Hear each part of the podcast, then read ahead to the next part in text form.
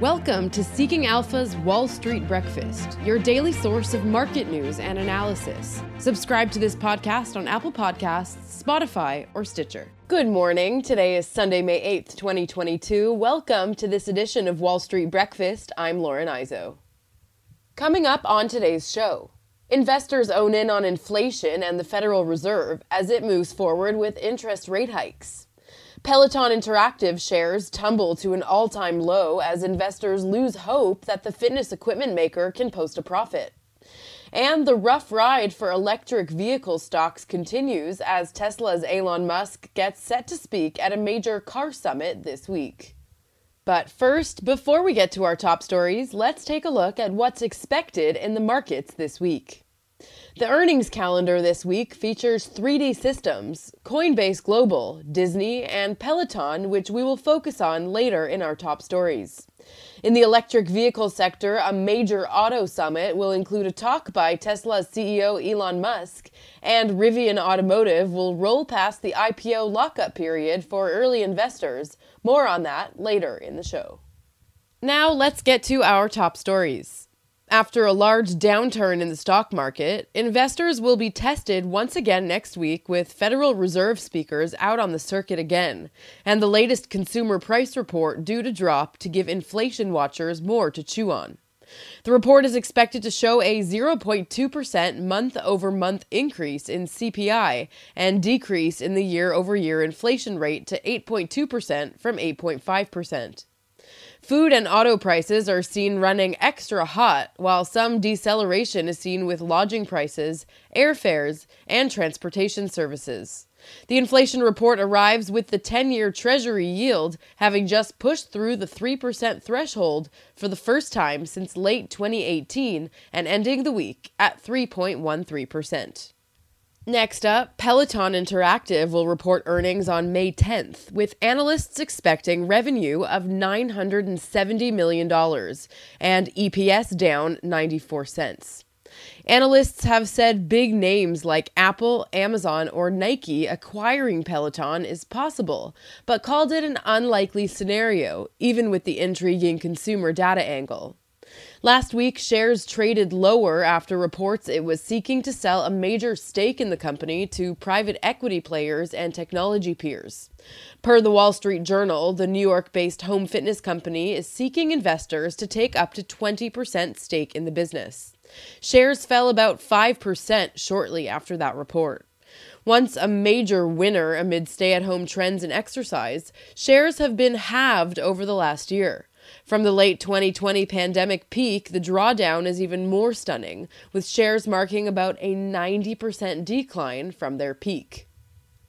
Moving on now, the rough ride for electric vehicle stocks in 2022 hasn't shown any signs of easing, even with a few bright Q1 earnings reports turned in over the last couple of weeks. The spotlight could move back to the long term potential of electrification with the Financial Times Future of the Car Summit next week, featuring top executives from Mercedes Benz and Tesla, as well as appearances by the chiefs of Lucid Group, Aurora Innovation, and Polestar. TuSimple also has an Investor Day event scheduled for next week in Tucson, Arizona, to talk up its autonomous vehicle technology, as well as an update on near term milestones and the path to commercialization. These EV events will take place with share prices across the sector in a downward spiral, including Tesla trading at about 30% below its all time high. Meanwhile, several events are set to take place this week.